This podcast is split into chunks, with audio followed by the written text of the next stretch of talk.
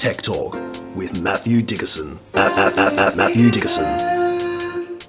Tech, tech, tech, tech talk. Tech, tech, tech, tech, tech, tech, tech talk. Sit back and relax. It's time to talk technology. Hello, all you fans, air conditioners, and other electrical appliances. I haven't used that line since primary school. Congratulations on landing on just the right time and just the right place for another Tech Talk with Matthew Dickerson. It's been another busy week in the world of all things technological, and here to tell us all about it is Matt himself.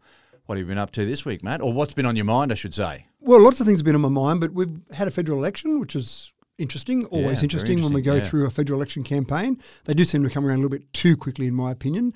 But one of the promises made during the campaign by the Labor Party was that if you elect us, we'll put an FBT, a fringe benefits tax exemption, on employers that provide electric vehicles for their employees. And What's this? An incentive? well, that you might be right there, James. it didn't actually gain much attention. Maybe not enough people out there are focused on that, but I saw it. I went, well, gee, that's a pretty good thing. And when you start to think about it, depending on the value of the car and how much an employee's paid, a whole range of variables there, but FBT, especially if an employer pays the FBT for an employee, some employees employers do and some employers don't. But if they do, for example, that might be anywhere from at the very low end, maybe three thousand dollars, up to maybe six or maybe even more, six seven thousand dollars hmm. that it would save an employer per year on the cost of having a car provided to an employee. So when you start to think about that, if an employer says, well, Mr. Employee, you can have car X, a normal petrol burning car, or car Y that might be a little bit dearer up front, but the running costs for me, the employer, are much lower. That's good. But hold on, FBT exemption, that's going to save me thousands of dollars a year. Suddenly, that makes it a much better proposition. Yeah. So if we've talked about how governments can make changes, there's a dramatic change they could make straight away. Now, how much money is the government going to miss out on? Because that's what always people think of. Oh no, if you put incentives in place, if you pay people money to have an electric vehicle, what does that cost us, the community? Well, in this scenario, I don't think there'd be much of a cost because some employers who would be thinking, well, I wouldn't mind giving Mary a car, but I'm just not sure that she quite is at the level that I want to give her a car. Suddenly, the cost of the car without the FBT exemption is only a small cost. So then the employer may well say, well, I was going to give one of our employees a car, but it was going to be too much. But now I can afford it. So I don't know that it'll suddenly take a whole bunch of FBT money away from the government. It might actually add more cars to those employees, which means more EVs in Australia, which means some manufacturers around the world might say, oh, Australia. Yeah. we might actually let some of our good new there. models go out there. At the moment, they tend to ignore Australia to a certain extent. So anyway, that's pretty exciting. First of July, that's all meant to happen. I'm keen to see that it does happen. Not that I can do much about it if it does or it doesn't happen, but I'm keen to see that happen. And certainly in our business, yes, we've got EVs already for our employees, but again, that might make a difference. I might provide an extra employee with a car. Who knows? And the winds of change are whispering. Ooh, they're just slowly, gently, not quite a breeze yeah, yet. Maybe a, building a up to a breeze. Yeah, a whisper. Yeah. All right, let's just jump straight into it today uh, with a, a health story. I've found out that apparently I text like a boomer. Matt, do you know how I know? See, ref- physios are reporting a spike in thumb injuries from excessive mobile phone use. And I've been using my index finger all along. Boy, do I feel like an idiot. Anyway, Aussie physios are being smashed by people complaining about sore thumbs of all things now, Matt. This is a 21st century malady if ever I saw one. I, I'm sorry to make you feel left out, James, but I'm I'm a bit with you. I You're- do use my fingers sometimes. you but, uh, fingers- No, I'm, I'm you- getting to the uh, stage now. I've got both thumbs going, so My I'm feeling a little aren't bit better. nimble enough. This is a problem. It's a quite incredible problem that we've been presented with here. And so physios are seeing this increase in thumb injuries and get ready for it. It's mainly in the over 40 age bracket. Is it? So right. maybe it's because The we boomers are actually using their thumbs. so I'm not are. even a boomer. so maybe we're at the point where we haven't done enough of thumb usage with our phones when we're much younger. Obviously, kids now, millennials, for example, have used their thumbs a lot more, so they're maybe more used to it. Maybe our bodies are just getting a bit older. Maybe our bodies aren't quite as flexible as they used to be. But this is a big thing happening. But time on mobile phones increased by over 50% during the pandemic. So there's step number one. We're using our phones a lot more. And hmm. obviously, when you're using your phones, especially you talk to a millennial, it's not using your phone to talk on, it's using your phone to text or message in some way, shape, or form. So With using, poor spelling. with very poor spelling. Oh, please get that right. So, physio said that using your thumbs in the way we use our thumbs, holding a phone and using our thumbs, is not natural. The actual action of the thumb usage hmm. is not natural for our thumbs. They're not designed to go up and down. Our thumbs are designed to grip hold of things, use our thumb and our fingers to hold on to things as we came from the trees and came down onto the ground and picked up things. That's right. Our thumbs went in, not up and down. So it's actually an unnatural movement for a start. Not sure if you can get away that our thumb could go up and down to actually do texting, but so up and down is bad for us for a start. And then we're just doing so much of it, James. that's, that's the other minor problem. Well, so, I used to play one of those little nin- Nintendo games and watches in the in the eighties, and I used to give that a hammering. That was all thumbs, right? Yeah, yep. And I can remember aching thumbs as a young fella there, and maybe that that's what scared me out of using my thumbs with my, my texting. Maybe that's it. Good excuse. Yeah, yeah. yeah.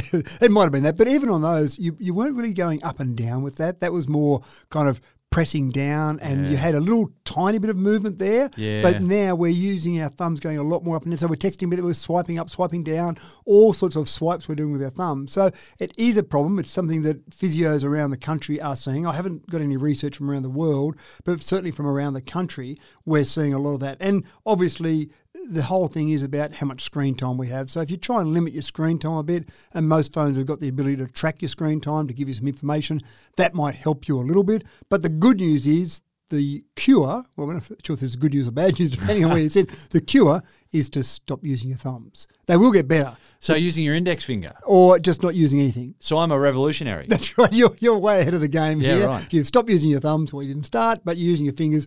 But then the other part is physios are seeing that people who use computers more than a phone are finding just their index finger is getting a bit of the same problem, a bit of tendonitis in your index finger from scrolling up and down. Because again, how long have we had scroll wheels for? Not Yeah. forever. So scrolling up and down the scroll wheel and obviously just clicking. So they're seeing a bit of tendonitis in the index finger, a bit of tendonitis in the thumbs, depending on what you do and how you do it. But yeah, the, the cure is not maybe a great solution for everyone, but the cure is to rest those particular parts. But maybe use the voice services on your phone more than use the actual thumbs and talk to your phone more. And you talk about spelling errors. They'll get words completely wrong, but not much different to spelling errors, I suppose. Yeah, that's right, But that yeah. might be part of the solution for some people. But it is an issue. It is a big issue, and physios are noticing it. Well, maybe it's a good time to become a physio then. Maybe, maybe. Good idea. There's probably no shock in, shock in this next headline, folks. Uh, would you be surprised if I told you that Australians spent a ton of cash on video games last year, given the nature and length of lockdowns and all? But we're not talking millions of dollars, folks. Lockdown generated billions of dollars in the video game industry just from Aussies. And Matt, apparently, that is the cost of home entertainment these days. It's all the pandemic's fault. Everything's the pandemic's fault, James. so we spent just a fraction under $4 billion on video games. dollars. That's right. Now, that's on Goodness games, consoles, everything to do with gaming. That was what we spent. Now, you think that's a big number. Globally, there was US $175 billion spent on games. That's bigger than the movie industry, Hollywood's movie industry, and the music industry put together. Wow. Yeah. So you think them or those two industries are huge industries. Then you think of gaming, and you kind of think of gaming as being a little introverted teenager in a darkened room. But the most popular bracket, age bracket for gaming in this nation at least, is the 35 to 44 age bracket. With a lot of disposable cash. Exactly right. So I tell my kids, I don't know if they listen to me, but when they're in a game, don't go and make those in-game purchases. They just suck you in. It's like mm. gambling to a certain mm. extent. You just get sucked in and want to buy it. But the 35 to 44 bracket, age bracket, probably says, huh, I want to go better in this game. Yeah, I'll just go and pay that couple of dollars for that Yeah, little it's only thing two there. bucks or whatever. Yeah, whatever. Who cares? And then that builds up and builds up to eventually out to $4 billion. What's interesting is that even in the over 65 bracket, 11% of all the people playing games in this nation are over 65. Eleven percent. Yeah. Now, a lot of those people say they do it to connect with their grandkids, sometimes kids, but more grandkids. so they might excuse. play. that's right, whatever excuse they come up with. But they're doing it to try and connect with those particular kids, if you like. But you do also see some of them. I've, I've been at nursing homes and you go in there and you see people on their iPads. You know, it's pretty advanced. You walk over and they're playing solitaire typically or some of those Yeah, yeah. pretty basic games, but it's something for them to do and something for them to still be engaged and Well, use it's their also mind. a way of staving off things like dementia, isn't Yeah, it? yeah, I, I think that's exactly right. So, um, but yeah, seventy-five percent of people. I thought this was interesting. Seventy-five percent of people play games as a way of connecting. So, in other words, they're playing some sort of game that's interacting with other people, whether it be online or in the same environment.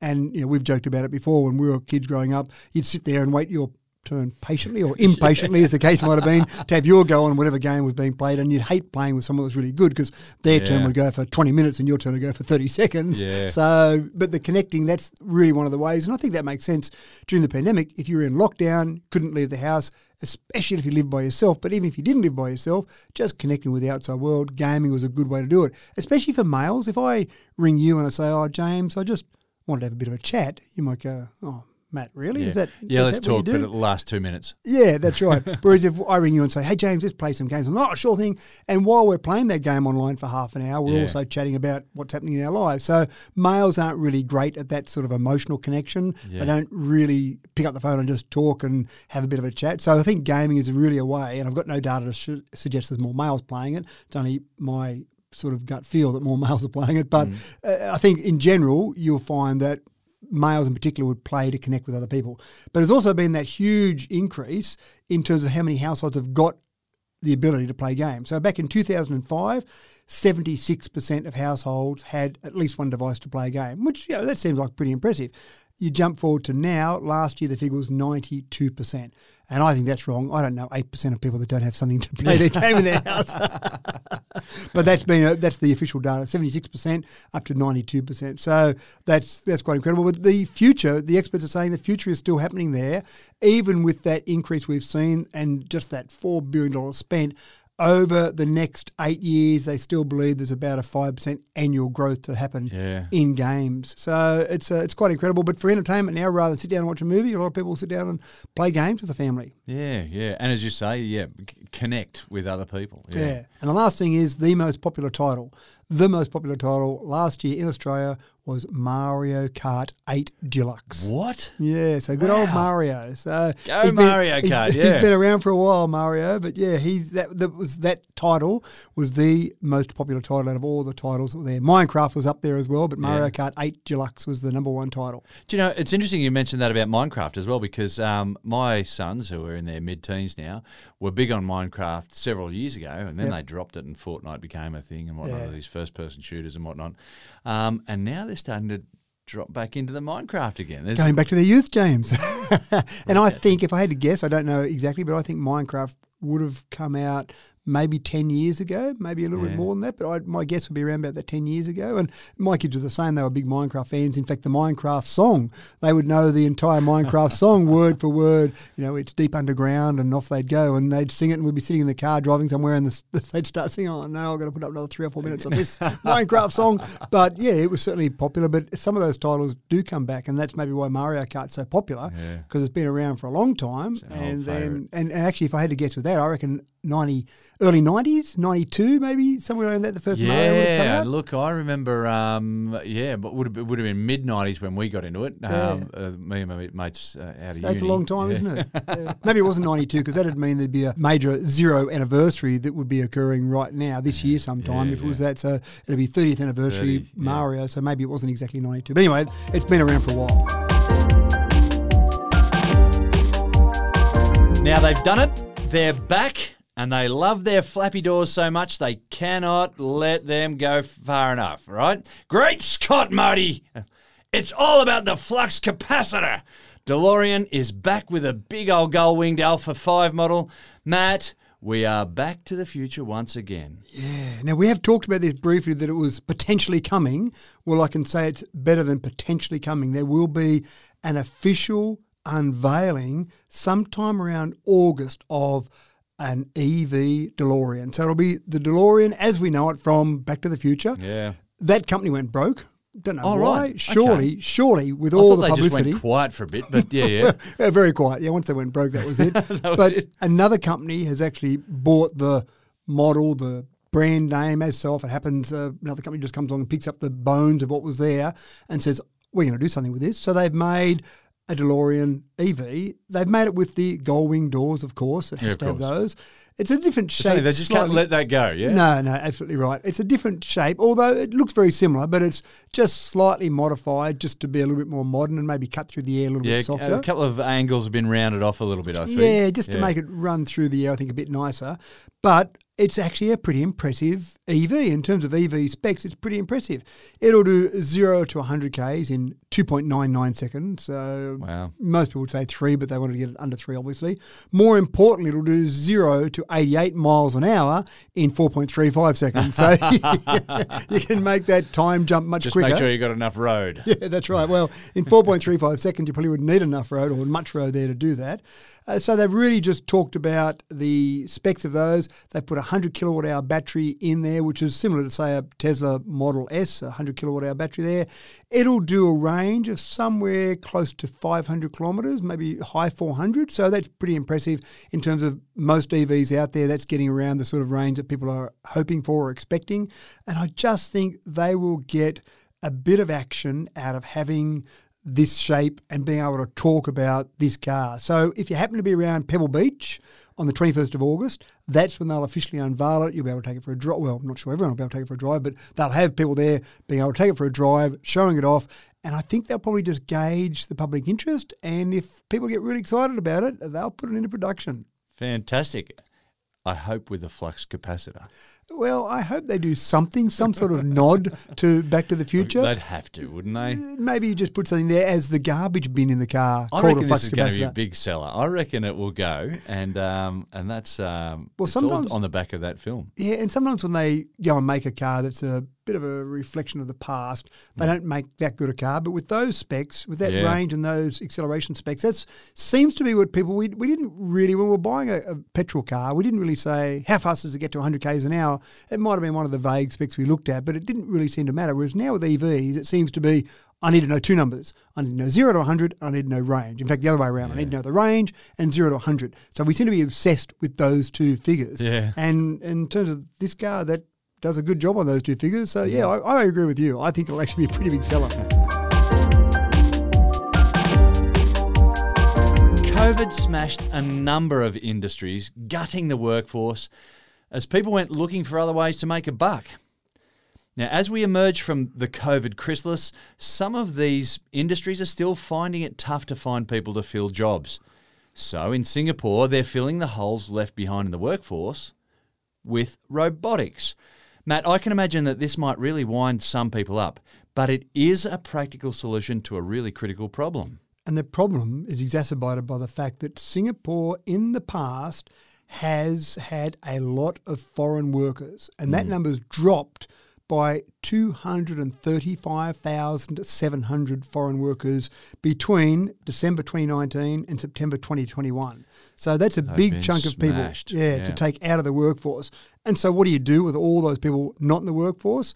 Well, when you've got borders closed around the world, it's pretty hard to work out some way to fill those holes. I don't think there's huge unemployment in Singapore, so it's not as if they can say to people, right, we're not going to stop paying unemployment benefits, so all you people are going to get back to work. Hmm. I don't think it's a major problem they've got. So they've said, let's go robotics. Now, Singapore's been pretty good with robotics in the past. In fact, they're number two in the world in manufacturing. They have approximately 605 robots installed per 10,000 employees in manufacturing specifically. South Korea's got 932 robots per 10,000 employees, so they're number one in the world. But Singapore's pretty good at number two. But now what they're really trying to do is they're saying, let's get some of those customer facing tasks replaced with robots. Well, let's face it, it's not being replaced. They're not happening at the No, moment yeah, because right. the people aren't there. Simple as that. So the first thing they did was they said, let's put some robots in to make coffee. And when you think about it, we've mentioned it before, robots are really good at repetitive tasks, things where you need the same thing done over and over and you need it done very accurately and probably menial or tasks that could be a bit boring. Now, Now, there's some baristas out there that are getting really wound up right now, so be careful. if if I said I want a flat white or a latte or whatever the coffee of choice might be, I'm expecting my barista to make it exactly the same each time because I don't want my coffee to taste different each time I go and order it from the same place. So having a coffee make it exactly the same way, I'm not going to get the witty conversation. I'm not going to get a bit of uh, commentary about the weather or whatever it might be from this robot, but I'm going to get my coffee made. Yeah, that's right. I'm going to get my coffee made exactly the same each and every time. So apologies to baristas out there. Sometimes baristas don't make it exactly the same every time. Sometimes you get a coffee from the same place and you go, oh, it doesn't taste quite the same as it did yesterday, but it's pretty good. But a, a robot, surely they're going to be able to get that right. So that's the first thing that we're seeing across Singapore that you're getting barista robots. And mm. let's face it, are they just using a machine? All of us have seen coffee machines that pump out coffee. You press a button and it pumps it out. Are they doing that, or are they actually doing it the same way a barista might do it? I can't answer that. All I know is you can now get barista robots in Singapore. You've also got the library.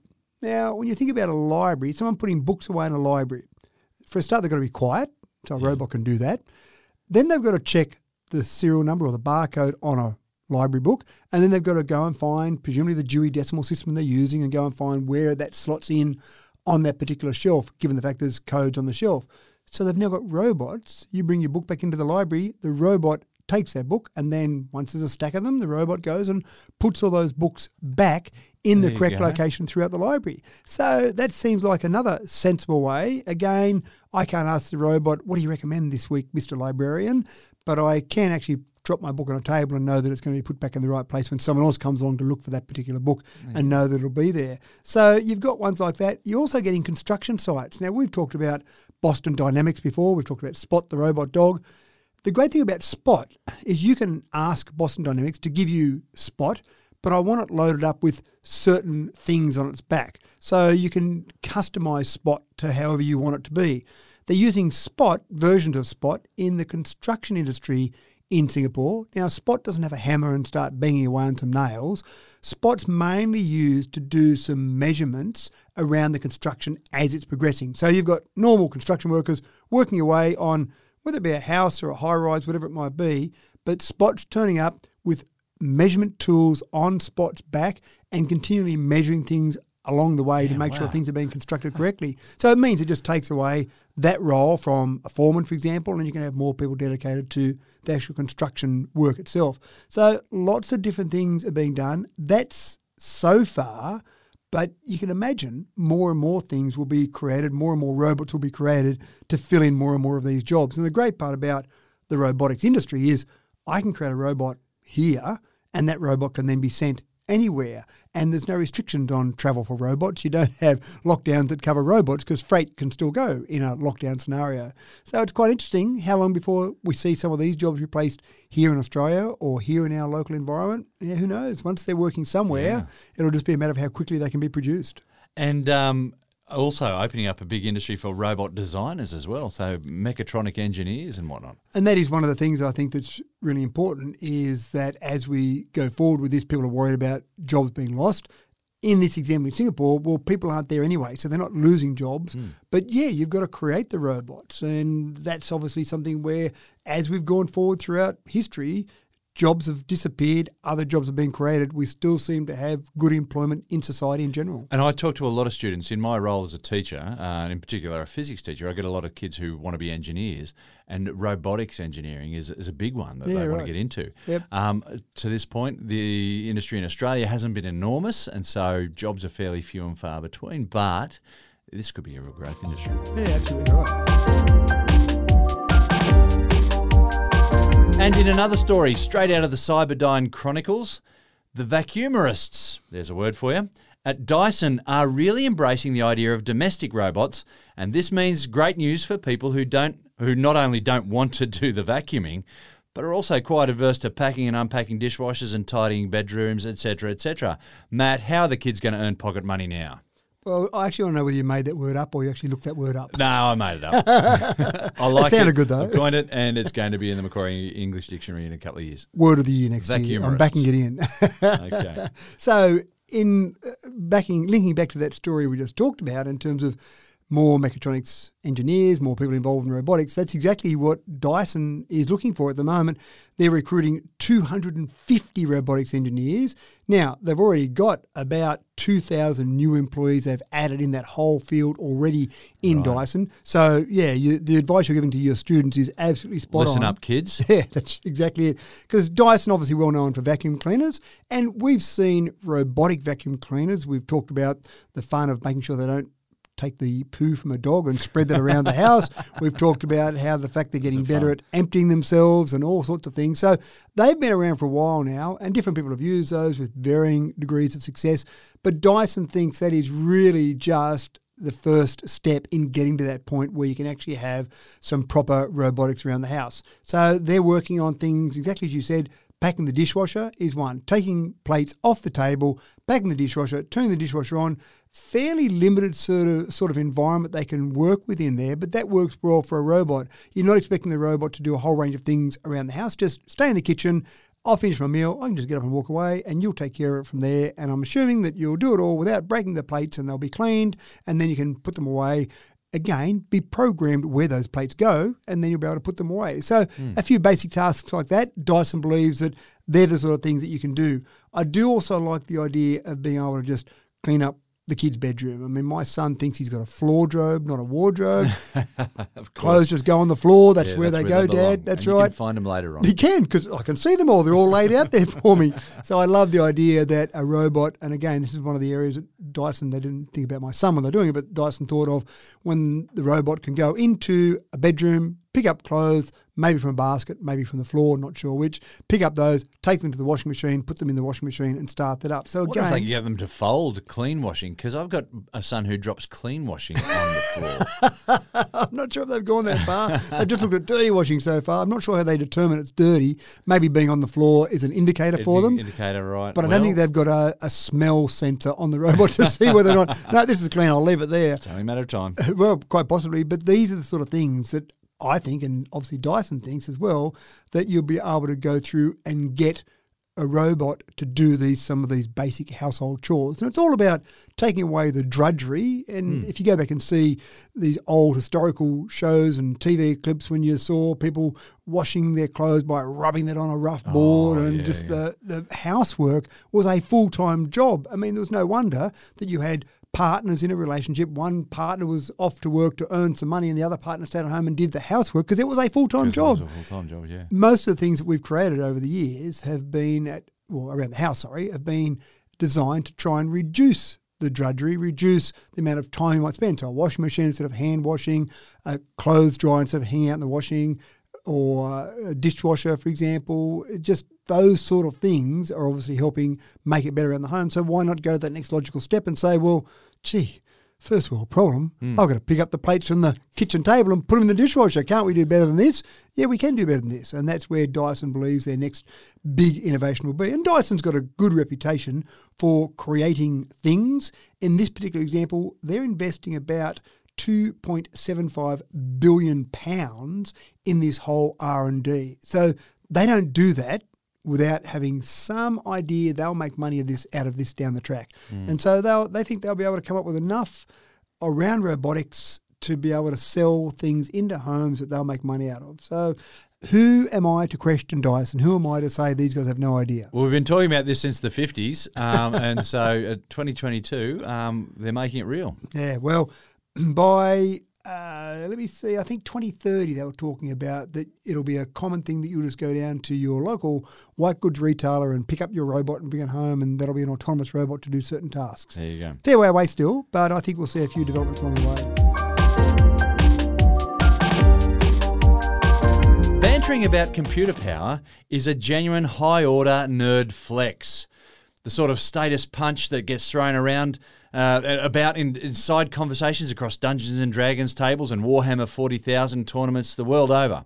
Well, the US, who were once the world leaders in bragging rights for powerful computers, have been silenced by the Japanese for a while but now they've hit back. Matt, you're going to hit us with some specs now, and it's going to leave some Uber geeks on this on the other side of the speakers melted on the floor when they hear about these. You're exactly right. And what's really interesting is that it's an AMD powered machine. Intel have been the king of chips forever.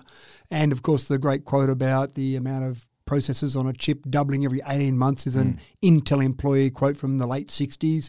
So when you think about a supercomputer powered by AMD and now being the number one supercomputer in the world, then that sounds a bit strange. But my son tells me I'm out of touch. AMD are really going quite well at the moment, according to my son, who's an expert on these things apparently. So, There you go. so this particular supercomputer is now capable of 1.1 quintillion calculations per second. It's the first supercomputer to top the one quintillion calculations per second mark. So, So hang on, quintillion must come after trillion, right? no, I don't know. Or There might be it- another is one in the middle quadrillion? there. Uh, There might be something above. Yeah, that, that would make sense. So Yeah, trillion, quadrillion, quintillion. Well, okay, It's is- big. it's lots. It's big. I should know what it is. No, but, that's all right. But it's a big number, and it doesn't matter that much because we're probably not going to just drop that in on a desk tomorrow and start doing a few calculations with it or Playing solitaire. games. Yeah, that's right, playing solitaire. Gee, those cards render quickly, don't they, with this computer?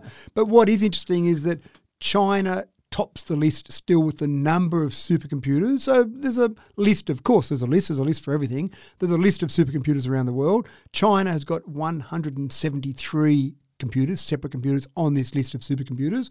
The US last year had 150 has dropped down to 126 computers on the supercomputer list. You're quite right that Japan had the fastest computer on the supercomputer list for a couple of years, but now again it's gone back to the US with this particular one. So it's a big industry for supercomputers. Now you think, well, why? Why do we care? Did we really need to render solitaire that much faster? These computers are used for some pretty heavy calculations. For example, COVID using supercomputers to try and predict, do some modelling around COVID, that's where time on supercomputers would have been booked out. So if you just happen to own a supercomputer, then you would have had companies approaching you saying, we want to do some modelling on what will happen if this many people have COVID or if we're restricted by this much, what happens to the worldwide outbreak of that. And it's not just a simple calculation, oh yeah, it doubles 1, 2, 4, 8, 16. Oh, there we go, we've got the solution. There's so many variables pumped into this. Obviously, there've been, there's been a huge demand for supercomputers over the last decade or more with climate change. Because modelling for climate hmm. change, what does it do if the Earth's temperature rises by 0.1 degrees Celsius or 0.5 or 1, or if we drop it by, etc., etc. So all of those, when you just say, let's just change the temperature by 0.5 degrees, we don't get the answer just a couple of seconds later. There are so many calculations that go hmm. on. If you've got a decent sized model for that, that the answer comes out a long time later, which is why as much as they like to boast about it, it is big industry. Owning a supercomputer and selling time on that supercomputer big DNA sequencing is another really Yeah. common option now. Uh, it took a long time to to to first um, read the human genome, but now you can get your own DNA sequenced uh, pretty quickly. Yep. But also that, that develop that relationship, um, the DNA connection between ancestors and whatnot. Yeah, yeah. It's Uh, people are very interested in that. They are, and so that's when you need when you've got things that are large and complicated and lots of variables. That's when you can start to use this. So they're used for things like what would happen if a nuclear weapon went off, what would happen if, for example, a new drug, and you try and do some simulations of that drug in the human body, because obviously the human body is pretty complicated. Uh, even just looking at the entire universe, what's happening out there in the universe, those sort of calculations are done on supercomputers. But anyway, for those that are interested, it's uh, it's back to the US now back in front. Good on you, but give it time. Next one that comes out, who knows Yeah. what it'll be. And, and 1.1 quintillion, ha, we'll scoff at that in a few years' time, James. Well, yeah, that's right. We'll be laughing at that um, in when we're in the hex or the heptillions, the octillions. Once we know what a quintillion is, we'll, we'll, we'll scoff at it. It's drive time again, folks. The pressure on car manufacturers to get cleaner and greener while still feeding that fast and furious loving beast, those beasts of the world, I should say, is enormous. That's the market these days. And the way to please the consumer lies within the realm of AI. Smarter cars that drive cleaner, greener, but still with a grunt to appease the motorheads. Matt? I used to joke with my kids if ever I get a run of some green lights, I'd tell the kids that I just had that chip installed in my car that as I drive up to green lights, it knows it's my car and the lights turn green. And they were all very impressed. they were two or three years of age at the time, but Yeah, right. that's almost what we're talking about here. AI being used to try and make your commute a cleaner, greener drive. Now, let's assume we're not using an EV in this scenario. We're using cars that are still burning some petrol, which will still be around for some time to come. Not so much by having a chip in your car that turns the lights green as you go, but by having your car and traffic lights communicate with each other you actually can have your car know when lights are going to go green. And so as you're traveling down a road, rather than sitting on your 60 kilometres an hour or 50 k's an hour, whatever the speed limit might be, and getting up to where the lights are and then stopping, Stopping, yeah. and using all that fuel along the way, by communicating with the lights, knowing that this particular road length is one kilometre and the next traffic light will change green in 28 seconds. Therefore, you need to go at this speed along, which is below the speed limit, obviously, along that road. So when you get there, it will turn green. Now you think, well, that's fantastic when you get cars and traffic lights that are all smart enough to have these conversations.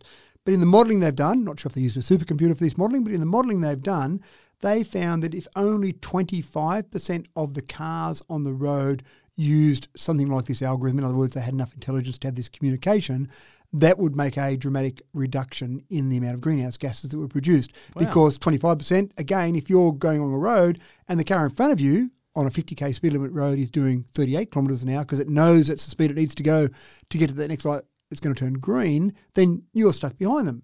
In a city environment, you're unlikely to overtake them. You might go, oh, why is this guy?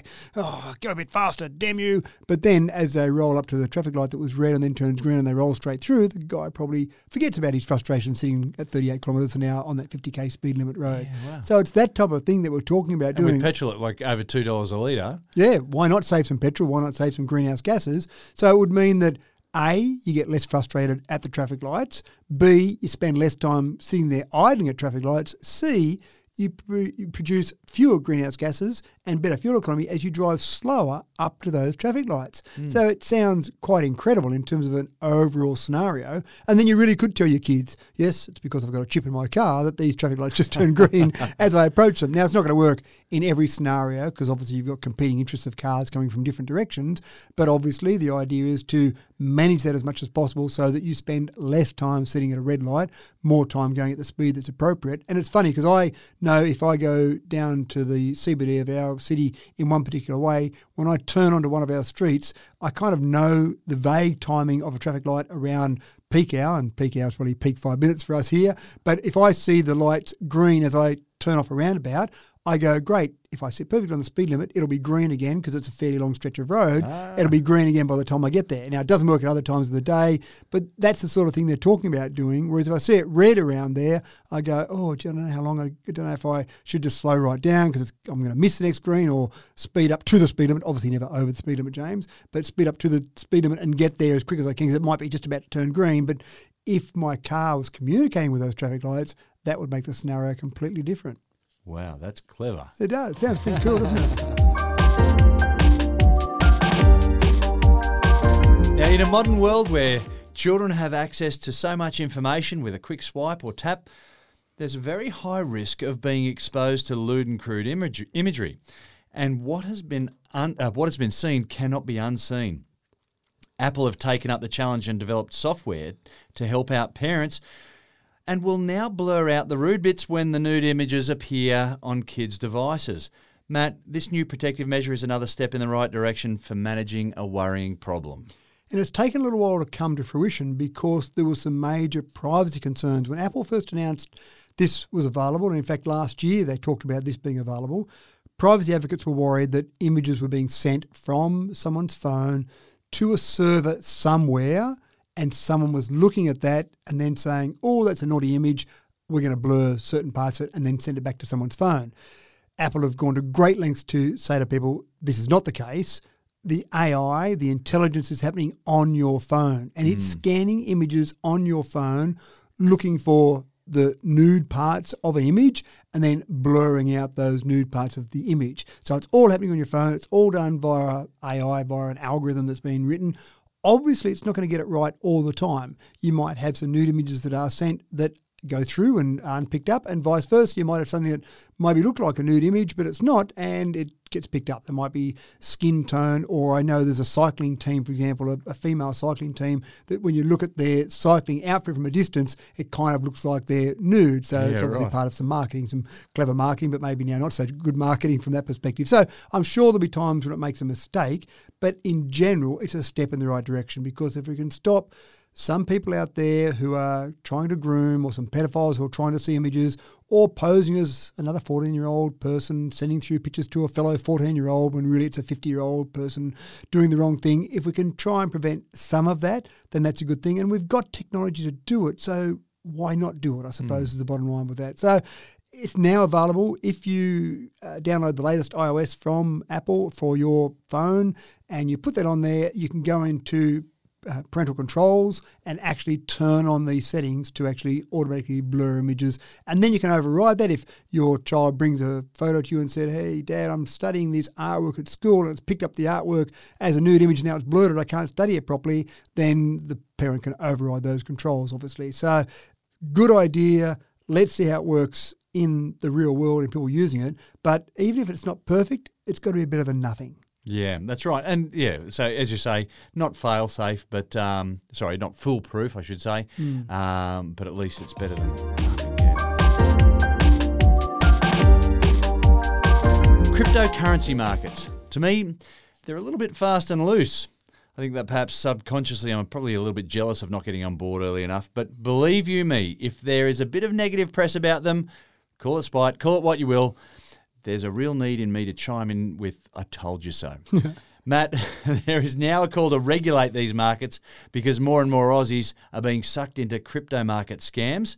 Well, who would have thunk it? Well, I actually watched an episode of Bull the other day. Bull, the show where they Oh, do. is it that the courtroom? Yeah, show? they do. They do some jury magic or uh, work with the jury to try and manipulate the jury or or present the best information to a jury. I don't know if manipulate's the right word. And it's a real thing. That industry is a real industry. But there was one the other day where someone had been ripped off their entire life savings by an overly aggressive trading scam. Well, it wasn't a scam. It was backed by a large bank. It was a pretend bank they made up in the show, but it was backed by a large bank. And the whole court case focused on the fact of did this person give their money to them knowing it was high risk and therefore bad luck? They risked their money and they lost it, or were they overly aggressive in the way they marketed it? And of course, the client won because that's what happens when you go to a TV show like Bull, because the client's always the winner in those things. But that's a bit where we're coming from in this particular scenario. The consumer watchdog group Choice has done a whole lot of work around cryptocurrencies. And their biggest fear, and this is what they're expressing to the Australian government, is that the marketing of cryptocurrencies and the marketing of cryptocurrency exchanges is so aggressive that it actually leaves Aussie exposed, potentially mm. exposed, because when you get that phone call and you keep hearing about how wonderful it is and all these wonderful returns you're going to get, and it is very aggressive, that marketing, and the salespeople in these organizations are very slick and just know the right triggers to pull, then it leaves people exposed. So even though some people might say, well, you're an idiot if you go and invest your money in some high risk scheme and you're after a quick return, if you're going to make a quick buck, you've got to take the risk associated with it. That all sounds reasonable and acceptable to someone who hasn't been scammed. But people that have been scammed, the story they tell is, wow, they were good. They were so mm. good in the way they marketed. So that's what Choice is saying. They're really calling on the Australian government to say we need some regulation. We can't just have people come in randomly, start making phone calls to people or marketing their cryptocurrencies and trying to wrap some sort of fact or some sort of regulation behind it to say, well, if you're going to do it, you've got to tell people a bit more about cryptocurrencies. A bit like a bank, you can't just go and advertise some banking product and claim some wonderful returns from that. You've got to be able to show or demonstrate the returns, and you've got to demonstrate how those returns were had rather than cryptocurrencies where they just seem to make unbelievable claims around cryptocurrencies. And it's not about the whole point of cryptocurrency was get away from the banking regulation and just be able to use something free from governments. But no one ever talks about the downside of that, which is that it's free from governments. yes, that's right. And yeah, and the liability there can be enormous. Yeah, that's Yeah. right. Especially when people feel confident. And again, some of these salespeople are very good and they make you feel very comfortable with them. When you feel confident that you're giving away your thousands of dollars, tens of thousands of dollars, whatever it might be, to someone who's going to make a great return on you, and then you see some of the returns on paper and you go, that's fantastic. And then you might say, oh, I might get out now. No, stick in there a bit longer, hmm. Mr. Customer, because it's really on the way up now. You don't want to get out now and lose all that potential upside, do you? So, all these sort of tactics. So, anyway, some regulation there. Will it happen? I think what will happen is there'll be enough bad stories that will come out and enough people burnt that they will start to lobby the government. And when people power starts to step in, that's when our government will say, sorry, we're going to regulate that. And, and I think it'll happen. And it's an interesting scenario around the world. Different governments are approaching cryptocurrencies around the world in a whole range of different ways. Some are adopting it as a national currency, others are banning it. So there's a whole range of different possibilities. Yeah, we've talked there. about uh, countries banning uh, cryptocurrencies. Yeah. Yeah, that's right. So when you make something so that it can be scammed, there will be a scammer out there somewhere who's happy to do it. Anywho, it's pack up time again. Return your pencils to the tin, pop the lids back on the clag, and scissors back in the tub. Sitting up straight, ready to be dismissed. Kids, Do you want to tell our listeners what clag is? I'm going to guess that some might know what that is. Keep the others guessing. Thanks for another cracking tech talk, Matt. Thanks, James. How about another test drive in one of those DeLoreans, yeah? Yeah, absolutely. Now, thanks for tuning into uh, another Tech Talk with Matthew Dickerson. I'm James Eddy, wishing you a wonderful week. Don't forget to hit that like button or drop a comment in the app that you're listening through. See you again next week.